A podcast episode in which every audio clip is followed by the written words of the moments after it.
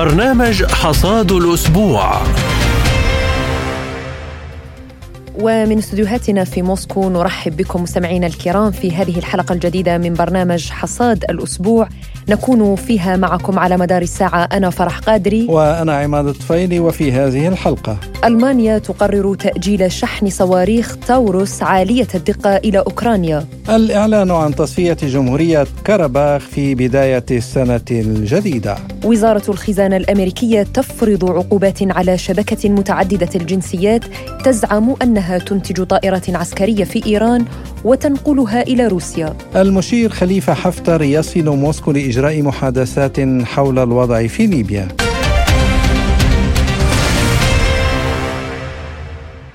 ونبدأ الحلقة بالملف الأوكراني حيث ذكرت صحيفة وول ستريت جورنال الأمريكية أن ألمانيا قررت تأجيل شحن صواريخ تاورس عالية الدقة إلى أوكرانيا بسبب الخوف من روسيا. وأوضحت الصحيفة أن الحكومة الألمانية وافقت بشكل عام على تسليم صواريخ تاوروس لكن المستشار أولف شولتز علق هذه الخطوة بسبب مخاوف من اضطرار أفراد ألمان إلى السفر إلى أوكرانيا للمساعدة في صيانة وتشغيل السلاح المتطور. للتعليق على هذا الموضوع نستضيف من باريس الباحث في العلاقات الدولية نزار الجليدي. أهلا ومرحبا بك أستاذ نزار في حلقة اليوم من البرنامج. أهلا وسهلا بك. أهلا وسهلا. أهلا بحضرتك. نبدأ مباشرة معك. يعني تؤجل ألمانيا تسليم صواريخ تاوروس إلى أوكرانيا. بسبب الخوف من صراع مباشر مع روسيا. يعني ما مدى صحة هذا بالنظر إلى حقيقة أن برلين أرسلت بالفعل إلى كييف سابقا؟ يعني أنواع مختلفة من الأسلحة الثقيلة بما في ذلك الدبابات يعني. نعم. تاريخ الحرب دائما ما يعلم الناس كيف يسيرون على الخطى الصعبة. أوروبا تضع الفرامل الآن رويدا رويدا لأنها أصبحت تعرف بأن الخسائر كبيرة.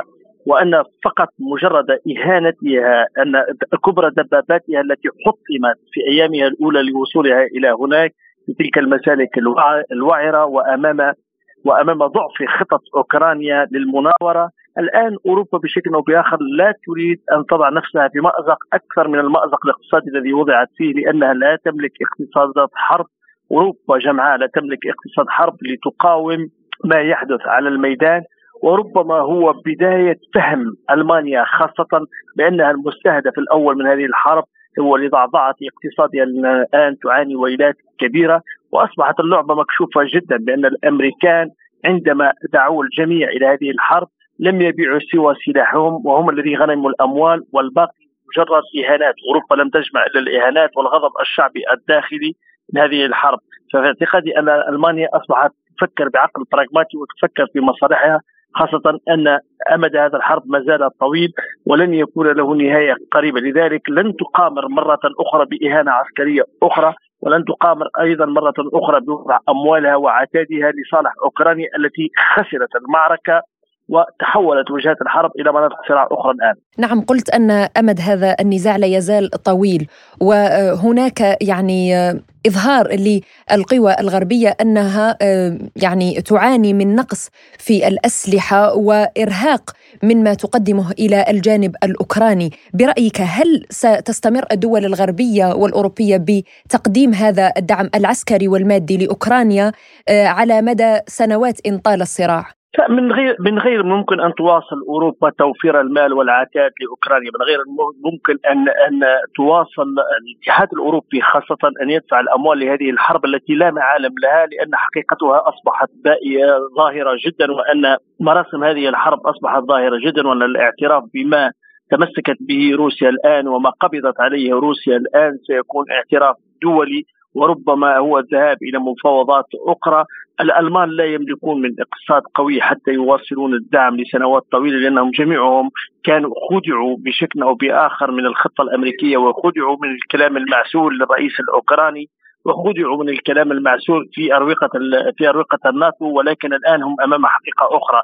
ليس لهم من المال الكثير حتى يوفروا لأنفسهم في الداخل وهناك حرب سياسية في الداخل الأوروبي وفي اروقه المعبد الأوروبي وهناك شعوب تطالب الآن بالاعتراف بهذا الخطأ الفادح الاستراتيجي الذي دخلت فيه أوروبا لأن العالم يتحرك والتغيرات تتحرك والآن تفقد أوروبا كثير مما لها. ربما ألمانيا تفكر الآن في إعادة تواجدها في أماكن أخرى من العالم خاصة في إفريقيا بتوافقات أخرى بعد خسارة فرنسا ولا تريد أن تتورط أكثر، هذه الحرب طويلة المدى وقبل نهاية العام هذا الجاري هي فرضية صعبة جدا إلى إيجاد حلول لأن هذه الحرب ما زالت طويلة ان التفاوض ما زال متعثرا خاصة وان أمريكا تمارس ضغطا كبيرا على أوروبا وأمريكا في سنة انتخابية بشكل أو بآخر لا تتخذ قرارات راديكالية وسريعة وقرار الجلوس التفاوض الجدي لانهاء هذه الحرب هو من قبيل هذه القرارات تأخذ الكثير من الوقت ولا يمكن الآن أن نسرع بحل لذلك أوروبا أمام غياب الحل القريب فإنها غير قادرة على المقاومة والبقاء في هذه الحرب. نعم أستاذ نزار بالنسبة للمفاوضات يعني وصف رئيس البرلمان الإيراني الولايات المتحدة بأنها العقبة الرئيسية أمام السلام في أوكرانيا. هل يعني هذا في واقع الأمر أن روسيا لا ينبغي لها أن تبدأ المفاوضات مع نظام كييف؟ يعني بل مع رعاته وحلفائه وخاصة الولايات المتحدة. اولا أوكرانيا لا تملك قرار نفسها، ثانيا هذا الرئيس الموجود الآن هو رجل مدعوم من لوبيات خبيثة جدا وهو يمارس أجندة، ثم أن اللاعب الرسمي الحقيقي لهذه الحرب ليس الاتحاد الأوروبي ولا غيره، اللاعب الرسمي لهذه الحرب هم الأمريكان هم الذين يخططون لبيع ما تبقى لهم من خردة السلاح ومن ترسانات السلاح التي تملكها. اللاعب الأمريكي الآن يوجه البوصلة إلى أماكن أخرى من العالم لأنه يعرف بأن هذه الحرب لن لن تنفعه باعتبار أن الأمريكان كما قلت لك, لك لا يتخذون القرارات بسرعة. هم لوبي من التفكير ومن القرارات وهم في سنة انتخابية جزئية ولا يمكن اتخاذ قرار راديكالي. ثم أن هدف الأمريكان الآن قد تحقق وهو إضعاف الاقتصاد الألماني. هذا هدف الأمريكان اولا من هذه الحرب. ثانيا هدف الأمريكان هو عقاب فرنسا وهذا معلوم. لماذا؟ لأن أمريكا لم تنسى يوما ما أن فرنسا خرجت من حلف الناتو ولم ترجع له إلا مع الرئيس ساركوزي ولم تنسى أمريكا موقف فرنسا من الحرب العراقية. والدليل على ذلك بأن اليوم الأمريكان يعاقبون فرنسا والرئيس ماكرون في إفريقيا نفسها. هم فقط الذين تمالكوا تمالكوا عصا موسى وشعرة الوسط كما يقال. عصا يعني شعرة معاوية في المنطقة. إذا بشكل أو بآخر الأمريكان هم اللاعب الرسمي لأنهم هم بائع السلاح. هم جمعوا ما ما يستطيعون لهم خطط أخرى وطال الزمن أو قصر الأمريكان وقالوا الأمريكان مباشرة منذ أيام قالوا بأنه الآن سنتفاوض عن الأمر الواقع لن نتفاوض عن نقطة الانطلاق سنتفاوض عن الأمر الواقع الموجود الآن الأمر الواقع الموجود الآن أن روسيا تمكنت من جغرافيا كبيرة جدا وتمكنت من بسط أجندة وحدثيات لعبة سياسية أخرى وتمكن الروس من فرض بشكل أو بآخر إحداثيات اقتصادية أخرى ولا خوف على روسيا من هذه العقوبات شبه العقوبات التي لم تؤثر في الاقتصاد الروسي بل فتحت روسيا على العالم الآخر والدليل على ذلك العلاقة روسيا افريقيا التي تسقط ما يسمى بفرنسا الإفريقية. نعم يعني ربما نذهب إلى مفاوضات، هل تعتقد أن موسكو جعلت من الولايات المتحدة الأمريكية ترضخ للأمر الواقع وسيخضعون للجلوس إلى طاولة المفاوضات خصوصا بعدما قاله يعني وزير الخارجية الروسي سيرجي لافروف في أن بلاده على استعداد للجلوس إلى طاولة المفاوضات ولكن مع الأخذ في الاعتبار بالشروط الروسية والحقائق على ارض الواقع. معلوم جدا هذه الحرب ستنتهي حتما بالتفاوض مع القبول بالواقع على الأرض مثل ما تطلب روسيا وتشتهي روسيا، لكن هذا سوف يأخذ وقتا أطول لأن أهداف أمريكا من هذه الحرب تختلف عن أهداف أوروبا. لأن لأن ولكن الآن الأمريكان فهموا أنهم مع بايدن هم أيضا في في المتاهة في المتاهة السياسية والتفكير السياسي. آه الأمريكان كانوا مع الرئيس أوباما صفر حروب مع عفوا مع الرئيس السابق صفر حروب. نعم ترامب صفر حروب ولكن كانت هناك أعداد وأرقام في الاقتصاد الأمريكي. اليوم مع بايدن هذا الرجل الشيخ الهارم الذي لم يستطع أن آه، يجعل من أمريكا محور العالم، نعم الأمريكان هم العازف الأساسي في أوركسترا الحرب ولكنهم ليسوا هم من يضبطون الإيقاع، الإيقاع سيضبطه روسيا بشكل أو بآخر، إيقاع الحرب وإيقاع التفاوض وإيقاع واقعية الحرب والحتمية الممكنة على الأرض هي روسيا من تتحكم فيها واليوم روسيا تنتج روسيات أخرى إلى جانبها تنتج تحالفات جديدة في العالم وتفرض فكرة ما يسمى سقوط الهيمنة الأمريكية.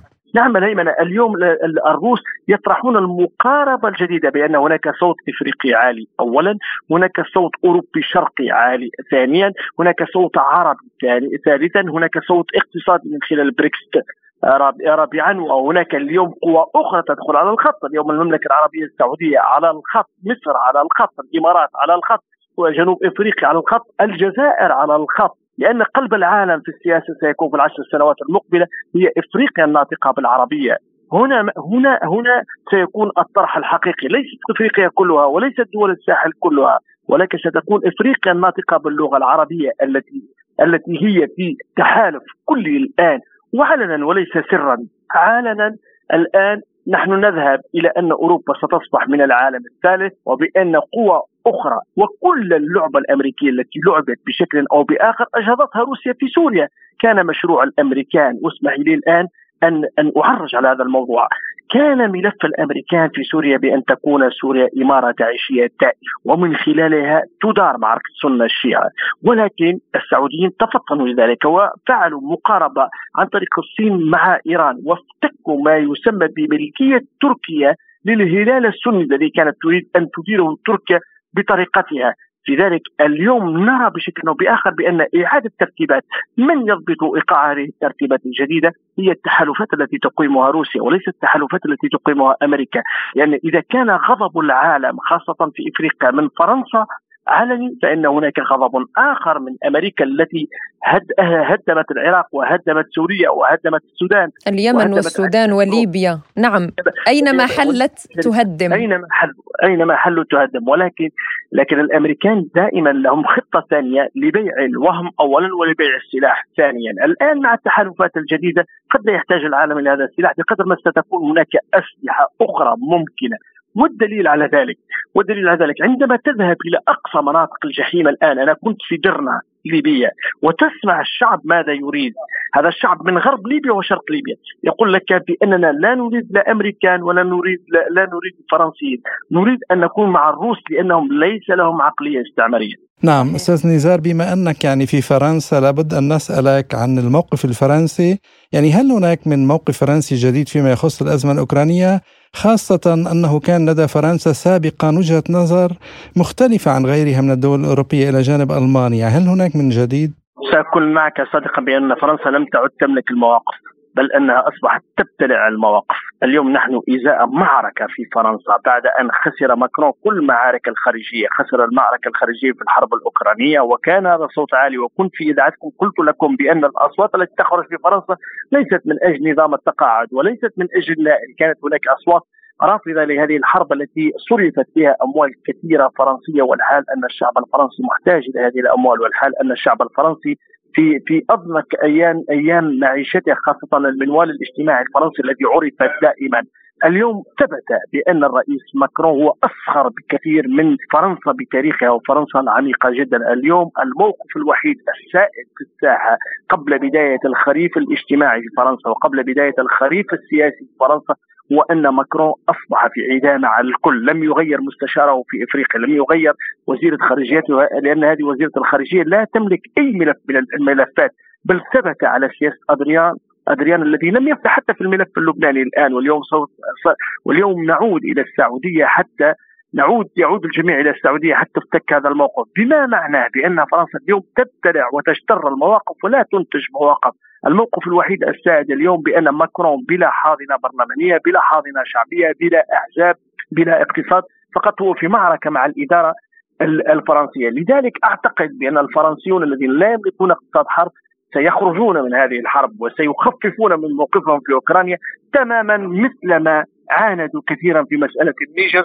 ثم تراجعوا بشكل أو بآخر سيتراجعون في الموقف الأوكراني. نعم نشكرك الباحث في العلاقات الدولية الأستاذ نزار الجليدي كنت معنا من باريس، شكرا على هذه المداخلة. شكرا جزيلا. شكرا الله يحفظك.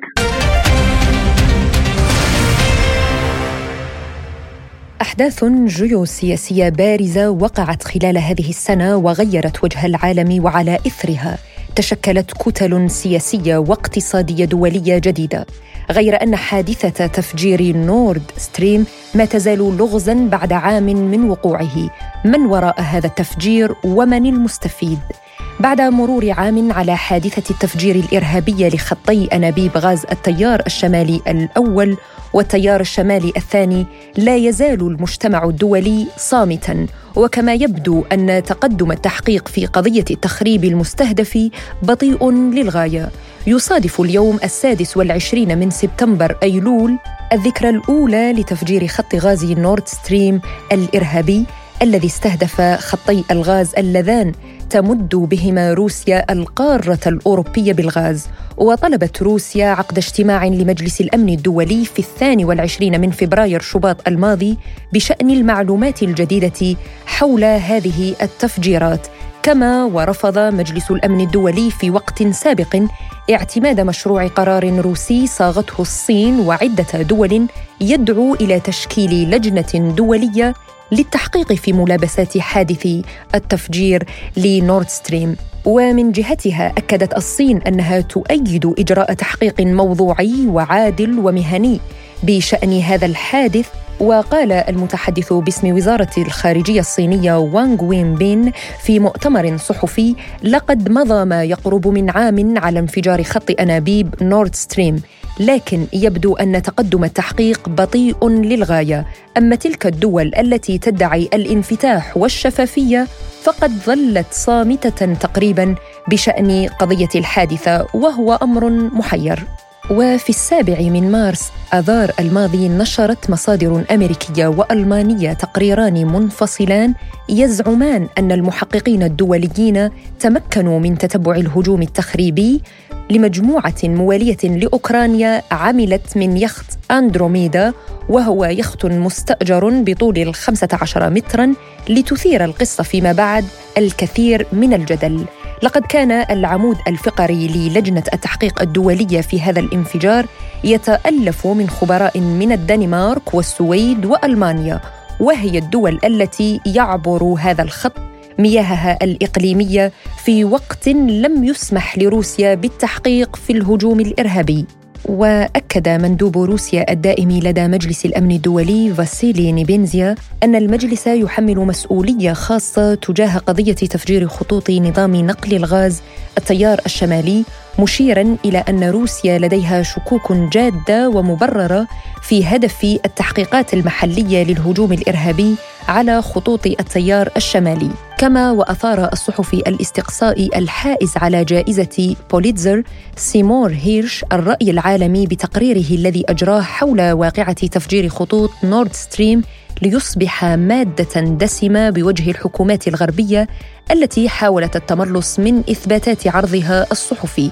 ونشر الصحفي الأمريكي المعروف بسيمور هيرش مقالا استقصائيا ألقى فيه باللوم على الإدارة الأمريكية والسلطات النرويجية في التفجيرات وقال لقد قام الغواصون الأمريكيون بتركيب متفجرات تحت التيار الشمالي والتي قام النرويجيون بتفعيلها بعد ثلاثة أشهر مشيرا إلى أنه لم يتفاجأ بعدم اعتماد مجلس الأمن الدولي قرارا يدعو إلى تحقيق بقيادة الأمم المتحدة في الهجوم على خطوط أنابيب نورد ستريم. كما قال إن الأمريكيين المتورطين في تفجير أنابيب التيار الشمالي لم يتركوا أي أثر وتم إتلاف المستندات المتعلقة بالعملية بعد الهجوم. ومن جانبه قال مدير محفظة شركة ألفا كابيتال مانجمنت دمتري سكريابين إن الدول الأوروبية تستبدل غاز خطوط الأنابيب القادم من روسيا والذي لا يتم استلامه من خط أنابيب نورد ستريم بإمدادات الغاز الطبيعي المسال من الولايات المتحدة وقطر والجزائر. لازلتم تستمعون إلى برنامج بلا قيود. ونبدأ موضوع قرباخ بهذا الخبر العاجل. وقع رئيس جمهورية قرباخ غير المعترف بها مرسوما بحل كافة المؤسسات الحكومية في الجمهورية حتى الأول من يناير 2024 وتم إصدار الأوامر لسكان كاراباخ بما في ذلك الذين يعيشون خارج الجمهورية بعد دخول المرسوم حيز التنفيذ بالتعرف على شروط إعادة الاندماج التي قدمتها أذربيجان كي يقرروا بعد ذلك بشكل مستقل ما إذا كانوا سيبقون في المنطقة أم لا. وللتعليق على هذا الموضوع إليكم ما يقوله لبرنامجنا بهذا الصدد مدير مكتب قناة الميادين في موسكو الدكتور مسلم شعيتو. الولايات المتحدة حققت إنجازا ضخما في منطقة آه، القوقاز آه، أولا بتحويل الاتهامات باتجاه روسيا من قبل أذربيجان ورئيسها عفوا من قبل أرمينيا ورئيسها باشنيان الذي سلم كرباخ واتهم روسيا بها. وأيضا آه، ساعد من خلال التحريض والتشجيع بترك عدد كبير من المواطنين قد يصل إلى أكثر من 60 70% من مواطني ناغورني كرباخ باللجوء إلى أرمينيا واستعمالهم أيضا كحملة دعائية ضد روسيا، بذلك تكون الولايات المتحدة كسبت آه، أرمينيا وكسبت حكما أذربيجان من خلال علاقتها بتركيا وأنهت الوجود الروسي في منطقة ناغورني كرباخ الذي كان يمكن أن يكون ليس وجودا عسكريا إنما أيضا وجودا سياسيا وجودا اجتماعيا لما له من تقديمات وخدمات وحماية للمواطنين هناك. اذا هذا الوجود الأمريكي في تلك المنطقة بشكل مراقبين دوليين ومن ثم مشكل لمساعدات إنسانية هذا ما ستلجأ إليه لاحقا يتيح لها أن تلعب دورا في منطقة القوقاز تطمح إليه منذ فترة كبيرة أو بعيدة خاصة وأن هناك طموح كبير بإيصال آه، تركيا بأذربيجان عبر الممر، هذا الممر الذي سيقطع آه، أرمينيا وصولا إلى أذربيجان وحكما سيقطع الطريق على إيران من أجل أن تتواصل مع روسيا عبر أرمينيا، اذا هناك خريطة جديده معقدة خطيرة قد تؤدي إلى انفجارات حكما في المنطقة عسكرية لاحقا. وعن محاولة الأمريكيين استخدام التصعيد في كاراباخ لإضعاف نفوذ روسيا في القوقاز ككل يقول شعيتو يعني ليس صدفة أن تتم العملية العسكرية أثناء المناورة المشتركة آه، أو التدريبات المشتركة الأرمنية الأمريكية. وليس صدفة أن آه، السفارة الأمريكية في آه، أرمينيا بحجمها وعددها تتجاوز أكثر من عدد قاعدة عسكرية هناك. إذا كل ذلك مخطط له وكان واضحا هذه النشوة بالانتصارات التي قام بها الرئيس التركي بزيارة نخت شيران هذه المنطقة المحاذية لتركيا وتعتبر أثرية والتقى بالرئيس عليف هناك. إذا آه، أعتقد أنهم نجحوا عبر باشنيان بإيصال كل هذه الرسائل وتغيير الخريطة هناك. لكن هذا لا يعني أنها انتهت. هذه بداية نجاحات. أعتقد أن الذي يربح هو في النهاية وليس في البداية. وفي النهاية واضح تماما هذه المنطقة لا يمكن أن تكون مستقرة إذا كانت مختلفة مع روسيا أو مع إيران. وحول استعداد موسكو المساعدة في إحلال السلام في جنوب القوقاز وتوقع تضارب المصالح بين الدول الغربية وروسيا يقول شعيتو. حكما هذه المصالح تضاربت تضاربت منذ بدء الأزمة في ناغورني كاراباخ ومنذ إعلان الرئيس رئيس الوزراء باشنيان تخليه عن ناغورني كاراباخ هو لم يتخلى عن ناغورني كاراباخ لصالح آه، أذربيجان. هو تخلى عنها لصالح التحالف الغربي هو تخلى عنها من أجل إخراج روسيا من المنطقة القوقاز وهو يسعى إلى إخراج القاعدة العسكرية الروسية من أرمينيا. آه، نعم هناك تطورات دراماتيكية لكنها كما أعتقد لن تنتهي إلا بذهاب باشنيان ويبدو الأمور في أرمينيا تتجه إلى التصعيد الداخلي. وعن المساعدات التي تقدمها قوات حفظ السلام الروسية لسكان كاراباخ لتجنب أزمة إنسانية وأزمة هجرة خطيرة يقول شعيتو لا أعتقد أن الأزمة ستكون فعلا كبيرة، لا تستطيع أرمينيا باقتصادها الضعيف وبسياستها المتأرجحة أن تستوعب هذا الكم من اللاجئين والذي تجاوز 60 ألف واحد يعني 65 ألف شخص العدد في ازدياد بشكل واضح. وكل المساعدات الإنسانية لا يمكن أن تلبي حاجات من تركوا بيوتهم وأرزاقهم وأعمالهم إلى أرمينيا التي تفتقر للكثير من إمكانات استيعاب هذا العدد. نعم هناك أزمة اجتماعية خطيرة ستحدث اسمها اقتصادية. للأسف الإعلام الغربي سيوجه الاتهام إلى روسيا وكان هي التي تتحمل المسؤولية. سمعنا إلى مدير مكتب الميادين في موسكو الدكتور مسلم شعيتو.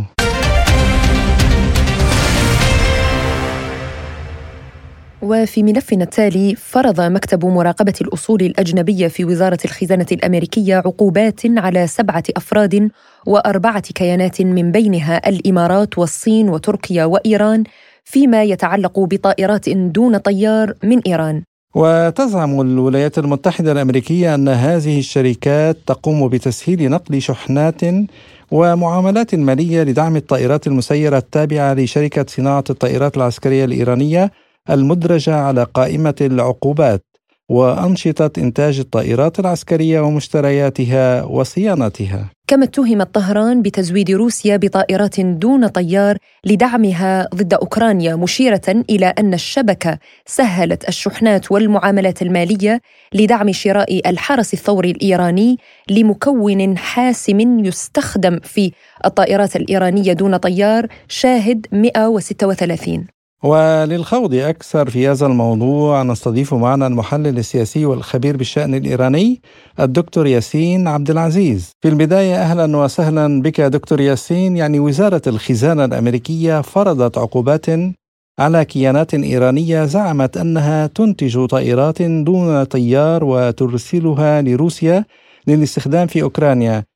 برأيك هل فشلت أمريكا في خطتها القائمة على فرض العقوبات على الدول؟ يعني في, في الآونة الأخيرة لاحظنا أن الولايات المتحدة تستخدم الجانب الاقتصادي أكثر من أي جانب آخر في محاربتها أو محاولة احتوائها لأي من أعدائها المنتشرين في العالم يعني بعيدا عن الجانب العسكري لذا بدأت إلى اللجوء إلى فرض العقوبات الاقتصادية الحصار الاقتصادي أو أي شيء آخر يتعلق بالاقتصاد وإضعاف الاقتصاد في الجانب الآخر ومنها هذه العقوبات التي جاءت مؤخرا ضد كيانات سياسيه وقانونية وإدارية وحتى أمنية وعسكرية في بعض البلدان. الولايات المتحدة تحديدا إذا ما ذكرنا إيران ونحن مهتمون بتواجدها في المنطقة مثلا، إيران الولايات المتحدة هناك ملاحظة أنها نوعا ما ترخي وبعدين تشد في العلاقة معها سواء في الجانب السياسي والدبلوماسي أو حتى في الجانب العسكري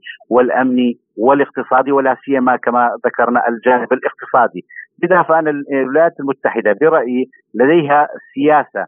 هذه السياسة هي عدم آه، آه، الإرخاء الكامل وعدم الشد الكامل لأنها فعلا بحاجة إلى التعامل نوعا ما بهدوء في مواضيع متعلقة بالعراق أو بالمنطقة مع الجانب الإيراني. لكن لا تريد الولايات المتحدة للنفوذ الإيراني أو السيطرة الإيراني أو التأثير الإيراني أن يكون لها الدور البارز والدور الرئيسي والمحوري بعيدا عن الدور والنفوذ الأمريكي، لذا فهذه الأمور آه، نشهدها آه، تشهد شدا وجذبا بين الحين والآخر والولايات المتحدة. منذ فترة تنتهج هذا الأسلوب مع الجانب الإيراني، نرى هدوءا في العلاقات بين الطرفين أو في المناطق المشتركة التي آه، للجانبين فيها نفوذ. ولكن هناك في الجانب المقابل تشدد في بعض الأحيان كما قلت حتى لا يتم الارتخاء بصورة كاملة للجانب الإيراني لأن الولايات المتحدة تدرك أن وراء إيران هناك الصين هناك روسيا هناك دول قوية جدا. يمكن إذا ما سمح المجال أو فسح المجال للجانب الإيراني بالتمدد واستمرار النفوذ أو الاستقرار داخليا وخارجيا أو اقليميا آه، أن آه، تضر بمصالح الولايات المتحدة في كل المنطقة. نعم يعني أستاذ ياسين كما تعلم أربعة عقود من العقوبات الأمريكية على إيران، برأيك كيف استطاعت إيران التصدي لذلك بالرغم من تأثير هذه العقوبات عليها وخصوصا في عزلها عن اقتصادات العالم؟ هي آه، إيران لديها نفوذ ولديها علاقات طيبة مع دول مؤثره. آه، تعرف آه، كيف تلعب مع الولايات المتحدة وكيف تناير مع الولايات المتحدة. آه، لكن كما قلت في الجانب المقابل أيضا الولايات المتحدة لا تريد أن توصل العلاقة إلى إيران إلى مع إيران إلى نفق مظلم نهائي. تعطي بعض بعض المجال تعطي بعض الفسح بعض الفسح من المجال في في علاقة الطرفين. لذا فأنا أتصور أن إيران لديها ذكاء لديها خبرة وكما تفضلت حضرتك إنه 40 سنة من الخبرة تعطي أي جانب أنه يستطيع ان يناور وأن يفتح مجالات أخرى. آه، الولايات المتحدة لا تريد لإيران أن تبتعد نهائيا عن مناطق نفوذ الولايات المتحدة لأنها تعرف وتدرك جيدا أن انضمامها النهائي وبشكل واضح إلى المعسكر الآخر المعسكر الروسي أو الصيني ستضر بمصالح الولايات المتحدة، هناك مناطق نفوذ متداخلة بين إيران والولايات المتحدة والولايات المتحدة باعتقادي تريد أن تعطي جانبا من الهدوء في علاقاتها مع إيران كما قلت ليس بالشكل الكامل ولكن بالشكل التدريجي وبشكل خفيف في عدة أحيان ومرات بين الطرفين. كيف ترى التواجد الإيراني في منطقة الشرق الأوسط وعلاقاتها بروسيا كيف سيؤثر على علاقات هذه الدول مع أمريكا؟ يعني عموما في لو لو لو لو جزأنا الم يعني الموضوع وجدنا أن دول الخليج صحيح آه، هناك تتجه إلى المعسكر الشرقي إذا إذا صح التعبير في في العلاقات لكنها تبقى في بحاجة إلى آه، علاقات قوية استراتيجية مع الولايات المتحدة، الولايات المتحدة تدرك أن أي سحب ليدها في منطقة الخليج تشكل خطورة، خطورة على الطاقة، تشكل خطورة على أكبر منطقة نفوذ أمريكي في العالم. إذا هناك يعني حتى دول الخليج فهمت أن الولايات المتحدة تتعامل معها بجانب من الضغط مرات آه، بعد أن مثلا أو التهديد حتى أو التهديد المبطن ويمكن أن تهددهم عبر آه، التواجد أو النفوذ الإيراني أو الخطر الإيراني كما يتم الترويج له على هذه المنطقة. أنا أنا برأيي أن آه، الولايات الدول الخليج تحديدا استطاعت الاستفادة من هذه السياسة أن تجبر الولايات المتحدة على تقديم المزيد من المرونة والتنازلات في تعاملها مع دول الخليج. لكن يعني برأيي واعتقادي الشخصي أن دول الخليج تبقى علاقاتها أكثر قوة ومتانة ومستقرة أكثر مع الولايات المتحدة ولا تعول كثيرا على العلاقات مع بقية آه، القوى وإن كانت هي فعلا قوة مؤثرة في المنطقة. لكن تاريخيا و وكما شهدنا خلال الأعوام والعقود الماضية تبقى هذه الدول بحاجة أكثر إلى قوة الولايات المتحدة للحفاظ على مصالحها وتواجدها. آه، يعني أمريكا فرضت هذه العقوبات على كيانات وزعمت أنها تنتج طائرات عسكرية إيرانية وترسلها إلى روسيا للاستخدام في المواجهة ضد أوكرانيا، يعني أمريكا تدعم عسكريا أوكرانيا ولا تسمح لغيرها من الدول بالعلاقات حتى مع روسيا، كيف ترى ذلك؟ هي سياسة الولايات المتحدة صراحة سياسة الولايات المتحدة أنها ترى هي الراعيه الأكبر، الدولة الأكبر، الدولة الأقوى، وأن ما ما, ما يسمح لها لا يسمح لغيرها ولديها نفوذ على مجلس الأمن على الجمعية العمومية على كثير من الدول الأوروبية المؤثرة، فلهذا الولايات المتحدة هذه سياستها منذ فترة طويلة تريد أن تتعامل بالكيل في كثير من القضايا تتعامل مع مثلا مع إسرائيل. آه، بطريقة معينة مع بعض الدول الأخرى بقضية آه، بنوع معين في سوريا تتعامل بشيء آه، من التناقض في كثير من المناطق سواء القضية الفلسطينية أو غيرها، لذا فهذه سياسة الولايات المتحدة ترى في نفسها القوة الأكبر أو القوة العظمى التي يحل لها ما لا يحل لغيرها. الخبير بالشأن الإيراني الدكتور ياسين عبد العزيز شكرا جزيلا لك على هذه المداخلة القيمة.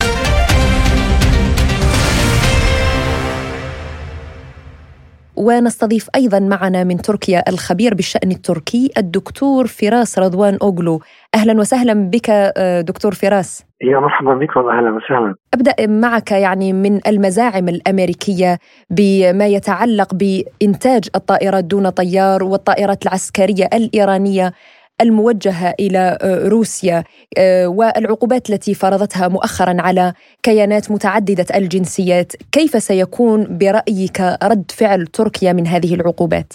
يعني هناك بعض الإشكاليات في عده ملفات بين تركيا والولايات المتحدة الأمريكية ولذلك يعني أظن هذا من أحد الملفات الخلافية القائمة بين الطرفين أو التي ستكون قائمة بين الطرفين. سيبقى الأمر برأيي دون حدود يعني دون الوصول إلى الحدود الرسمية يعني بمعنى رده فعل من الخارجية التركية أو أحد المسؤولين أو ما شابه ذلك تبقى القضية أنها شركة خاصة إن كانت موجودة وحتى الامريكيه اقامت عليها العقوبات فتبقى هذه ضمن الشركات خاصه وضمن هذا المجال. لا أظن أنه سينتقل أكثر. طبعا يعني ضمن اللعبة السياسية كما يقال بين الأطراف. آه، هناك مصالح معروفة بين تركيا والولايات المتحده الأمريكية وهناك مصالح لها مع إيران ومع روسيا ولذلك هذه قضية التوازنات ستبقى يعني قائمة لكن أنا أظن أن في في هذه القضية تحديدا ستبقي تركيا أن الموضوع هو بين يعني وإن كان هناك عقوبات أمريكية لكنها شركات خاصة لها يعني أعمال خاصة دون الولوج إلى أمور رسمية في هذا الأمر. هل ستؤثر هذه العقوبات الأمريكية على علاقاتها مع تركيا حتى وإن كانت على شركات خاصة برأيك؟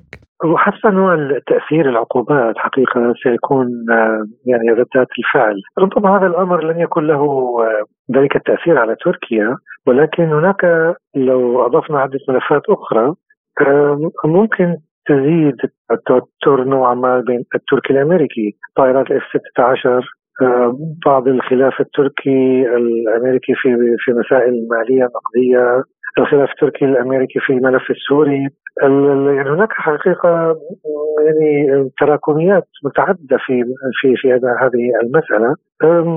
لكن إذا يعني زادت الأمور حول عقوبات تطال مباشرة الاقتصاد التركي تركيا في وضع اقتصادي سيء يعني طبعا هذا سيؤثر بشكل كبير على تركيا وبشكل الاحوال سيزيد التوتر بينها وبين الولايات المتحدة الأمريكية. طيب يعني هل تعتقد أن أمريكا تستخدم هذه العقوبات على الجانب التركي لتنفيذ عقوباتها على إيران؟ هو بالتأكيد لاستمرار الضغط على على تركيا هذا لا شك فيه.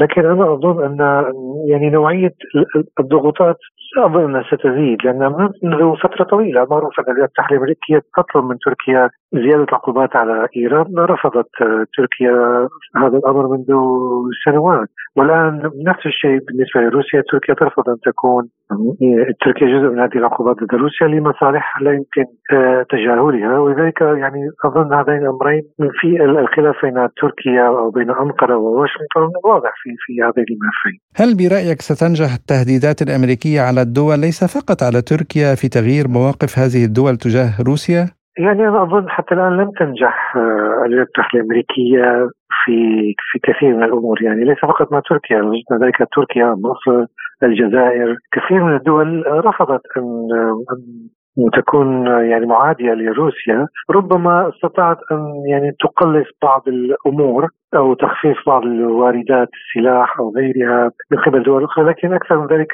لم تستطيع أن تنجح في إيقاف و يعني تعطيل العلاقات بين تلك الدول وروسيا وهذا الأمر موجود مع تركيا. وهذا أظن يعني من الصعوبة جدا يعني الوصول لهذا الأمر لأن روسيا كأحد الدول العظمى تواجدها مع كثير من الدول تواجد قوي تواجد حتى لا يمكن إنكاره لا يمكن حتى تجاهله ولا يمكن حتى تقليل منه سواء على الناحية الاقتصادية أو الاستراتيجية أو الجيوسياسية. لذلك هذا الأمر يعني أنا أظن التحريمية لم تنجح به ولذلك هي تحاول خلق مشاكل قدر الإمكان بين روسيا والدول الصديقة لروسيا. يعني لكن أنا ان الأمر صعب على على الامريكيه أن تقوم بهذا الأمر، يعني قد تنجح بشكل بالطفيف ليس أكثر.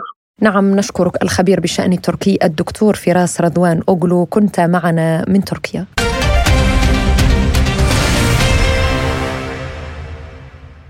وإلى كوسوفو صربيا تدعو إلى إجراء تحقيق دولي في اشتباكات كوسوفو حيث قال رئيس جمهورية كيان البوسنة والهرسك الصربي ميلوراد دوديك إن الحادث الذي وقع شمال كوسوفو وميتوهيا وأدى إلى مقتل ثلاثة مواطنين صربيين يدل على نفاق المجتمع الدولي الذي يدعم إرهاب رئيس وزراء كوسوفو ضد الصرب.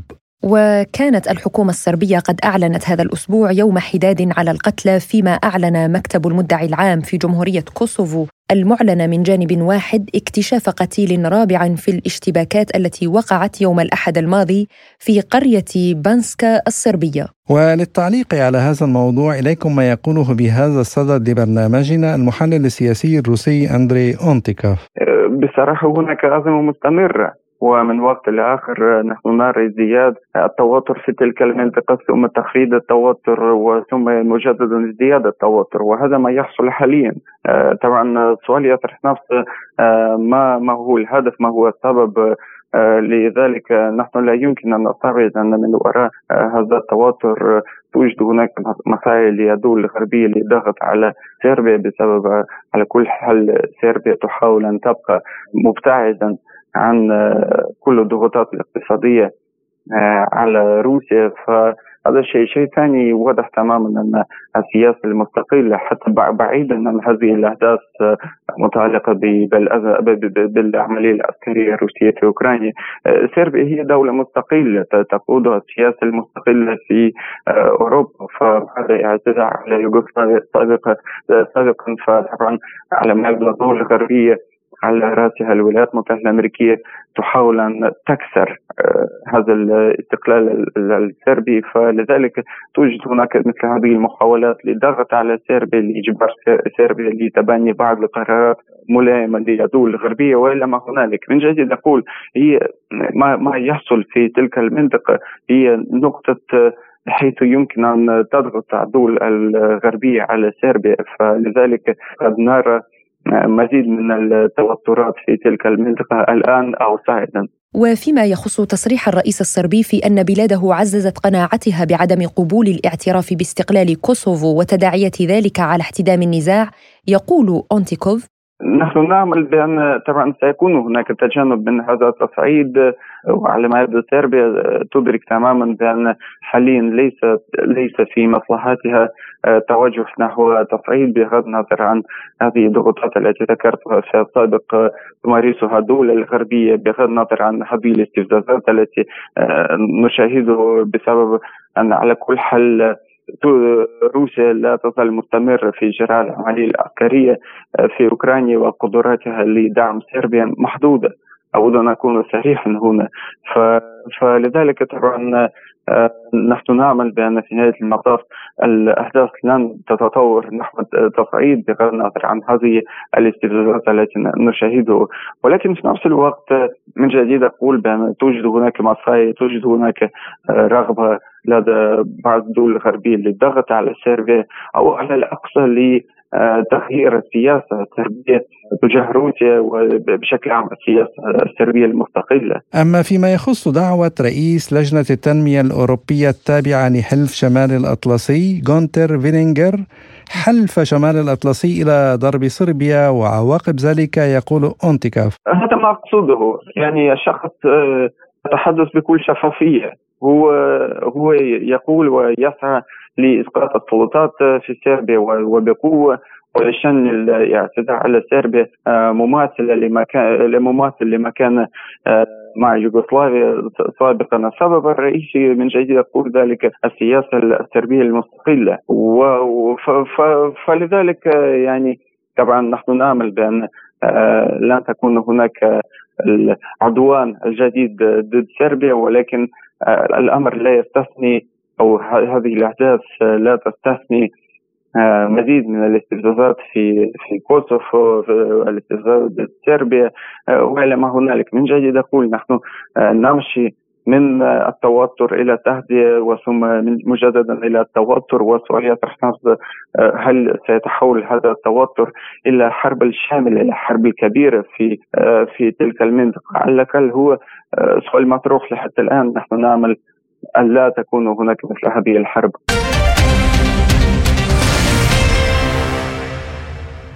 وفي ملفنا التالي أعلنت قوة دفاع البحرين مساء يوم الاثنين الماضي مقتل ضابط وفرد وإصابة آخرين من قواتها على الحدود الجنوبية للسعودية ضمن قوة التحالف العربي المشاركة في عملية عاصفة الحزم وإعادة الأمل في اليمن.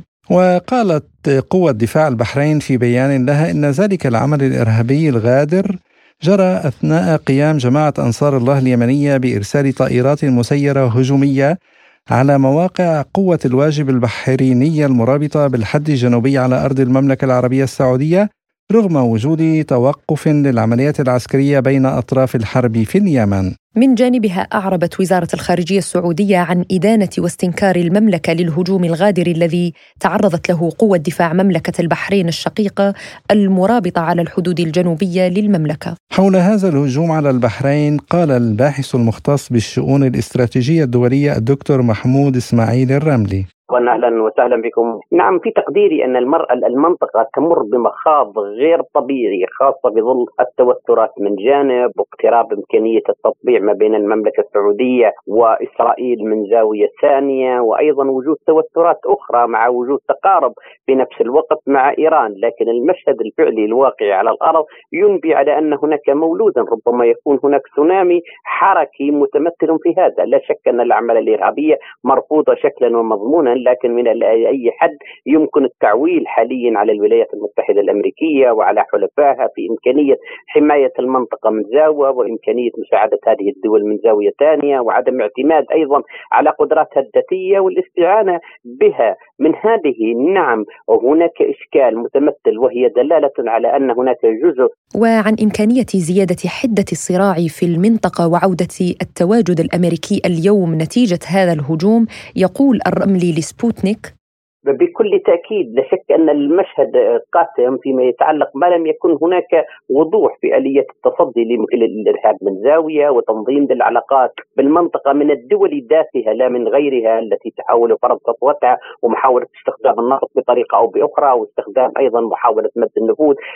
نفوذ الولايات المتحدة لا شك أنه انحصر ايما انحسار في ظل الأزمة التي تشهدها والتي يشهدها العالم والواقع العالم حاليا مقبل غير مدبر على انقسام لا شك أن مبدأ تعدد الأقطاب هو القادم بدون شك خاصة بعد أن اختفى منذ 1992 في انهيار الاتحاد السوفيتي والذي حل محله سياسة القطب الواحد الموجودة في عصا غليظة تفرضها الولايات المتحدة الأمريكية مستغلة بطريقة أو بأخرى إمكانيات الآخرين وموظفة لها في إطار استراتيجيتها التي هي هيمنت على كثير من مقدرات الشعوب ولم تستطيع إحلال السلام فالحرب في العراق والحرب في ليبيا والحرب في سوريا سوريا والحرب في اليمن والتوتر ما بين إيران وجيرانها والتوتر في سوريا في كل المناطق والتوتر في بلاد البلقان والتوتر في أوروبا. كل تلك اعتقد بأنها معاول هدم من أجل الا يكون للشعوب استقرار. ومن هذه الزاوية لزام التنويه على أن استقرار المنطقة شك انه هام لشعوبها اولا وللمنطقة ثانيا وللتجارة الدولية ثالثا. وأيضا إلى ينطوي أيضا هذه رساله ضرورة أن تفرض أو أن تضع حدا لآليات الحماية الخارجية من أجل الاعتماد على ذاتها ومن أجل تكثير الحلفاء أو تنوعهم على الأقل من أجل أن يكون هناك حلول ناجعة بدل من التوجه إلى الحلول المجزأة. لا شك أن المشكل اليمني عميق وعميق جدا لكن يجب حله بطريقه أو باخرى من أجل العمل على رعب الصدع لكن نعم من نجل العمل على إنهاء مرحلة التصدع التي تشهد المنطقة، نحن نتكلم على جزء من تصدي لكن أيضا في ظل هذه السياسة وفي ظل وجود احتقان وفي ظل أيضا عدم التشتت الموجود في بعض الدول يجب أن توحد سياساتها في حماية شعوبها ومناطقها وأيضا اقتصاداتها والا تعول كثيرا على نفوذ الولايات المتحدة الأمريكية وعلى بعض الدول الغربية لأنها أحيانا تترك ذلك مسرعا من أجل أن يكون هناك استقرار كما حصل حاليا في ليبيا وكما حصل في سوريا وكما هو حاصل باليمن وربما يحصل في دول أخرى فالسيناريو يتكرر. وعن تأثير هذا الهجوم على مجرى خطة السلام في اليمن يقول الرملي. نعم في خاصة في ظل في, في ظل حرب مستعرة منذ سنوات وفي ظل أيضا تشظي في المواقف الدولية وفي ظل عدم كل لعدم الاعتراف بالآخر. وحكومات تتعدد ما بين صنعاء وعدن وما بين محاولة من هذا وذاك وما بين تدخلات سلبية في معظمها من أجل أن يتعزز الصراع. نحن لا ننسى أيضا الصراعات المحلية ومحاولة السيطرة على كثير من مناطق اليمن ذات النفوذ ومحاولة العمل على أدلجته. محاولة قدر الإمكان اكتساب ود هذا وترك ذاك في حين أن الشعب اليمني يجب أن يكون موحدا في كلمته لكن إلى أي حد يمكن المضي قدما من أجل العمل على رأس خاصة ونحن تكلمنا على أيضا جزء من المشهد أنه هناك ربما تلاقي ومحاولة قدر الإمكان لاستقبال جزء من القادة اليمنيين بالمملكة العربية السعودية من أجل أنه عقد من نوع من التوافقات والاتفاقيات تنهي الصراع وترحيبهم بذلك. إلى أي حد يمكن وضعه على أرض الواقع؟ الإشكاليات لا شك أن التحديات كبيرة لكن التحدي الأكبر في ألا يجد اليمن نفسه لا أرضا ولا شعبا اليمن يفقد يوميا من أبنائه ومن مقدراته ومن إمكانياته والدول الأخرى أيضا تفقد من أمنها ومحيطها وإشكالياته ذلك تنعكس عليها سلبا في ظل هذه الظروف الصعبة. ويجب أن يبصر هذا الحادث وغيره من الحوادث قبله ويتمنى ألا تكون بعده في أنها ظواهر يجب أن تفسر من أجل إنهاء بشكل نهائي الناحية أو القضية اليمنية بشكل عادل بما يرضي الجميع ويحاول قدر الإمكان وضع اطر لعملية الحل يتم الحفاظ على اليمن الموحد وإمكانية التوجه أيضا في أن يكون الجميع مشاركا في سلطة وحكومة موحدة وأن يسعى إلى ذلك عاجلا غير آجل. وعن رفع الحصار عن اليمن ووقف العدوان ورحيل القوات الأجنبية يقول الرملي لسبوتنيك نعم بأبسط الأمور لابد إذا وجد حل أو توجه إليه يجب أن يسعى بداية إلى وضع جدولة زمنية واضحة قابلة للتطبيق لسحب القوات الخارجية المتدخلة سلبيا في ما يتعلق بالشأن اليمني. العمل على ترك اليمنيين يقررون مصيرهم العمل على تمثيلهم تمثيلا عادلا العمل على أيضا على منع امتناع على تزويد السلاح فئة دون فئة العمل على أن يكون هناك حلول ناجعة العمل على أن لا يكون هناك أيضا تدخل سلبي في كثير من القضايا والنعرات الطائفية والعرقية لأنها لا تخدم اليمن ولا تخدم محيطه وإنما تخدم بعض الدول من أجل تأجيج الصراع ومن أجل استمرارية التدخل بطريقة أو بأخرى.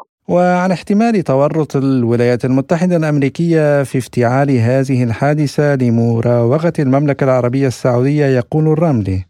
تقديري ان الولايات المتحدة تستخدم أي سلاح من أجل أن تظل في المنطقة بشكل مستمر ومن أجل أن ترسل رسائل مفادها إلى حلفائها أو إلى أعدائها بأنني أنا موجود وأن هذا يفعل كذا حتى لا تتخذ إجراء أو حتى يمتنع على إجراء أو حتى يتخذ إجراء آخر. أي وسيلة ضغط ربما مؤداها إمكانية زيادة الضغط بقضية اليمن من أجل زيادة إسراع بالتطبيع أو زيادة قضية اليمن من أجل الإسراع فيما يتعلق ببعض الاتفاقيات أو العمل على غير ذلك من الاتفاقيات فهي السياسة ليست بها أخلاق وإنما هي بها مجموعة من مصالح بعضها متناقض وبعضها متضارب والهدف هو سياسة الولايات المتحدة الأمريكية ومصالحها. أما مصالح الدول فهي حقيقة ربما تتشاطر ولكن قليل من ذلك. وما المدهى والأمر بأن دول كثير منها لا تدرك مصلحتها وأحيانا تدركها متأخرا. والأدهى والأمر أيضا أن الشعوب تتطور وتريد أن يكون هناك حلا وإنهاء للازمه الأمنية اليمنية التي طالت وطالت وطالت طالت دون ما سبب إلا رغبة الدول المتدخلة في أن لا تكون يمنا وأن لا تكون قوية وأن لا تكون موحده ولزاما هنا التنويه أن الصداع في اليمن سينعكس أيضا على الدول جميعا فما زكمت اليمن إلا ورشحت العربية السعودية والإمارات وغيرها والبحرين وغيرها من الدول كلها في محفل واحد وكلها في إناء واحد. الولايات المتحدة أتت من بعد كبير وكبير. نحن نتكلم على آلاف الأميال تقطعها من أجل ماذا من أجل أن تغرس مثالبها ومحاولة قدر الإمكان للسيطرة وهي لا شك أنها دولة قوية وعظيمة لكن هذه العظمة يجب أن توظف لصالح شعبها ولصالح العالم أيضا من أجل منع النزاعات وليس إذكائها والتدخل بها سلبيا بطريقة أو بأخرى. والعمل على اتخاذ قرارات أو فرض قرارات على الدول تتخذها إن تدخلت لأنها أحيانا تبكي نار الموضوع من أجل أن يتم اتخاذ قرار آخر وهو أمر موجود في إطار السياسات وما مفسر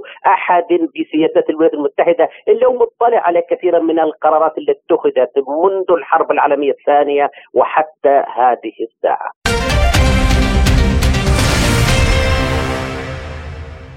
ونختم حلقة حصاد الأسبوع بالملف الليبي حيث أعلنت القيادة العامة للقوات المسلحة الليبية وصول قائدها المشير خليفة حفتر إلى روسيا في زيارة عمل يجري خلالها محادثات حول تطورات الأوضاع في ليبيا والعلاقات الثنائية بين البلدين. واستقبل نائب وزير الدفاع الروسي يونس بيكيوف كوراف حفتر لدى وصوله إلى روسيا حيث أجريت له مراسم استقبال رسمية عزف خلالها النشيد الوطني للدولتين ترحيبا بالزيارة وللتعليق على هذا الموضوع إليكم ما يقوله لبرنامجنا مستشار المنظمة الليبية للدراسات والأمن القومي المستشار رمزي الرميح. هذه الزيارة تأتي زياره المشير خليفه حفتر تأتي كما صرحت القيادة العامة بناء على دعوة رسمية موجهة من وزارة الدفاع الروسية وجهها نائب آه، وزير الدفاع سواء في الزيارة الأولى 24 أغسطس أو الزيارة الثانية بعد حلول كارثة درنا. الزيارة الأولى وهي لأرفع مسؤول عسكري أحداث فبراير 2011 نائب وزير الدفاع التقى مع المشير خليفة حفتر ومعه وفد روسي عسكري التقى مع أيضا قيادات عسكرية في لي في ليبيا وفي القيادة العامة. يراها مراقبون أنها دعم مباشر ورسالة مباشرة من روسيا إلى القيادة العامة للقوات المسلحه الليبية ورسالة أيضا للخارج أن موسكو تدعم القوات المسلحه الليبية دعما فنيا عسكريا لوجستيا وليس مجرد اعتماد المشير خليفة حفتر على فاغنر أو آه، أي مرتزقة آه، أخرى هذا يدل أن موسكو تتعاون كتحالف وثيق ما بين الجيش الروسي والجيش الليبي في إطار اتفاقيات ثنائية تهدف إلى استقرار المنطقة وما إلى ذلك. الزيارة الثانية أيضا بعد 24 أغسطس عين تقريبا بعد حلول كارثة درنا وكان وزير نائب وزير الدفاع ثاني مسؤول عسكري بعد رئيس الأركان المصري الذي قدم التعازي إلى المشير خليفة حفتر والقوات المسلحة الليبية وقدم مستشفى ميداني ودعم لوجستي بهذا الخصوص وقدم أيضا في هذه الزيارة الثانية آه، تأكيد على الدعوة الرسمية إلى موسكو. فزيارة المشير خليفة حفتر إلى موسكو تأتي في إطار استمرار الاتفاقيات الثنائية منذ النظام السابق ومنذ اللقاء الشهير الذي حصل على البارجه الحربية العسكرية الروسية. ويأتي في إطار آه، منع آه، أي أي آه، يعني اتهامات بأن فاغنر هي التي تدعم خليفه حفتر أو أو هي التي مسيطرة على مناطق الشرق. موسكو تعطي رسالة واضحة وتقول انه في ظل التحالفات الدولية وفي ظل حرص موسكو على توازن القوى واستقرار المنطقة فإن موسكو تدعم القوات المسلحة الليبية الشرعية لأن كما تعلمون الجسم التشريعي الوحيد في ليبيا لا زال باقي معترف به هو مجلس النواب. ومجلس النواب هو الذي آه، عين خليفة حفتر قائد عام وهو الذي كلفه بهذه المهمة الرسمية وأيضا هو من أعطاه رتبة المشير. وفيما يتعلق بالدور الذي يمكن أن تلعبه روسيا في حل الأزمة الليبيه يقول المستشار الرميح والله موسكو حقيقة يعني آه، دورها مهم جدا معروف آه، لدى الجميع آه، دورها سواء العسكري أو السياسي. موسكو حريصة على أن تحدث انتخابات رئاسية برلمانية في أسرع وقت مع التأكيد. وهذا وهذا نحن نؤيده. إعطاء الفرصة للجميع. لا يكون هناك فيتو على أحد. لا, لا يكون هناك قاعدة دستورية تستثني أحد. كل من لديه المقنع لاقتحام آه، الانتخابات الرئاسية والتسجيل فيها يجب أن يستبعد. وتحديدا دكتور المهندس سيف الإسلام معمر القذافي آه، أو خليفة حفتر. وبالتالي نحن آه، نؤيد موسكو في رؤيتها أن يجب أن يفسح المجال للجميع. أيضا نؤيد رؤيه موسكو في حل الميليشيات ونزع سلاحها وإخراج كل المرتزقة سواء كانت فاغنر أو الروس أو الاتراك أو غيرهم. نحن نريد قيادة عسكرية وطنية ليبية موحدة ومسلحة آه، وحل الميليشيات ونزع سلاحها فموسكو آه، يعني دعمها مهم جدا في هذا الأمر خاصه في هذه الفترة التي تمر بها ليبيا بعد كارثة درنا نحتاج إلى انتخابات رئاسية برلمانية تأتي لنا بسلطة موحدة سواء كانت سلطة تشريعيه أو تنفيذية أو عسكرية أو أمنية لكي نبدأ بناء الدولة الجديدة. وعن تعزيز موسكو لمكانتها في منطقة شمال أفريقيا في حين ينحسر نفوذ الغرب يقول الرميح نعم يعني دور موسكو أصبح واضحا خاصة في الساحل والصحراء كلمات الرؤساء الأفارقة في الجمعية المتحدة كانت واضحة. تحدثوا عن استغلال الغرب خاصة أوروبا وأمريكا لثروات أفريقيا وأن هذه الدول الصناعية الآن الكبرى بنيت من عرق الأفارقة ومن ثروات الأفارقة. آه، موسكو في آخر آه، لقاء في سانت بطرسبورغ اجتمعوا مع القاده الأفارقة. ورأينا نحن حقيقة يعني الأفريقية كيف تؤيد آه، موسكو. ولكن أنا أعتقد أنه لا يمكن مطلقا استبدال يعني الغرب بالروس. نحن نريد علاقات مبنية على المساواة مبنية على التكافل مبنية على آه، الندية. آه، لا نريد يعني استبدال آه، القواعد العسكرية الغربية سواء كانت الأمريكية أو غيرها بقواعد روسية. نريد عالم متعدد الأقطاب نريد تفعيل بريكس أكثر منظمة شنغهاي أكثر رابطة الدول مستقله أكثر.